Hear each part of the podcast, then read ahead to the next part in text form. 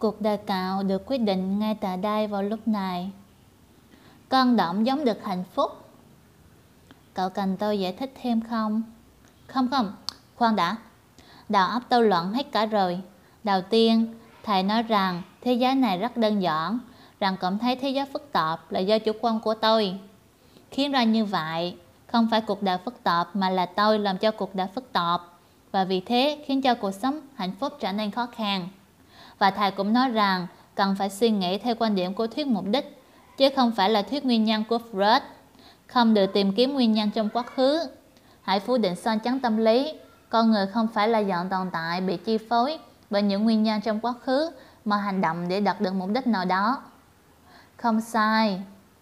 Không chỉ có thế, thầy còn nói thuyết mục đích xây dựng trên tiền đề chính là con người có thể thay đổi và con người ở mọi thời điểm đều đang tự chọn lối sống của mình.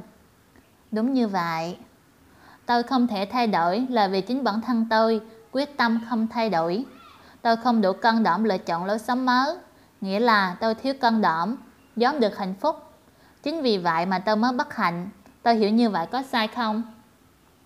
Không hề. Nếu như vậy thì vấn đề là biện pháp cụ thể làm thế nào để thay đổi lối sống thầy vẫn chưa nói rõ điều đó đúng vậy lúc này điều cậu cần làm trước hết là gì? Đó là quyết tâm từ bỏ lối sống hiện nay.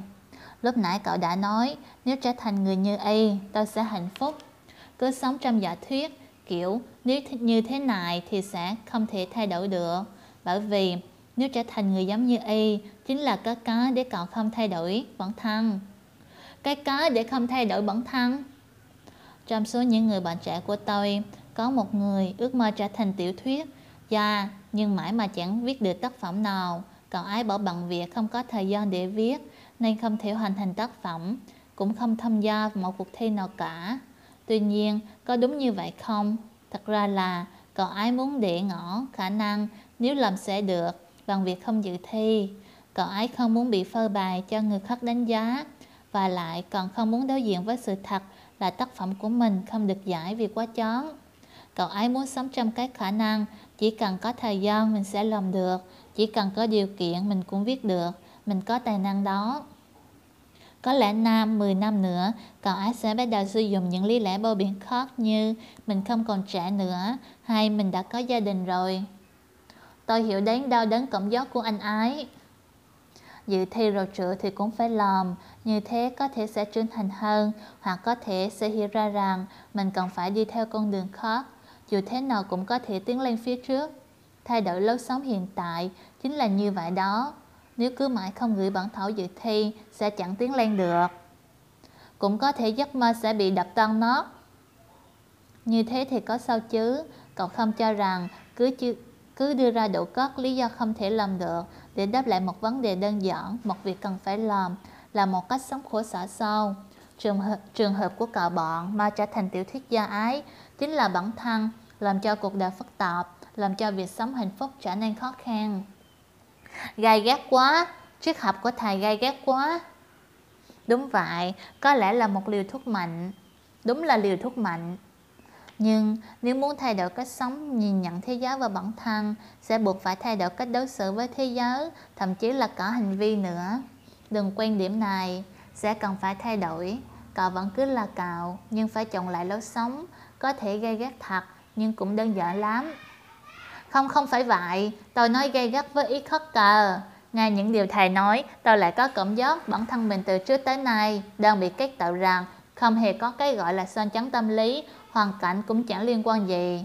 Tất cả đều là bản thân có vấn đề, nên bất hạnh của cậu là do cậu cả. Không, không phải tôi cách tội cạo. Thuyết mục đích của Ellen nói rằng, cho dù phần đại từ trước đến nay có xảy ra chuyện gì chăng nữa, cũng không ảnh hưởng đến cuộc sống của phần đại từ nay trở đi.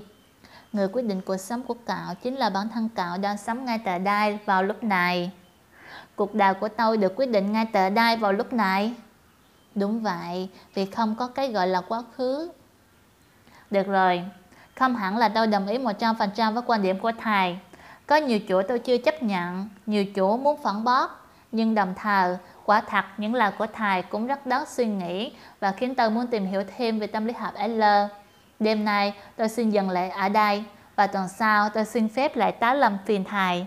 Nếu không đạo tôi sẽ nổ tung mất. Được thôi, có lẽ cậu cần thời gian suy nghĩ một mình. Tôi lúc này cũng ở đây, nên cậu hãy đến lúc nào cậu muốn. Cảm ơn cậu đã cho tôi một khoảng thời gian thú vị.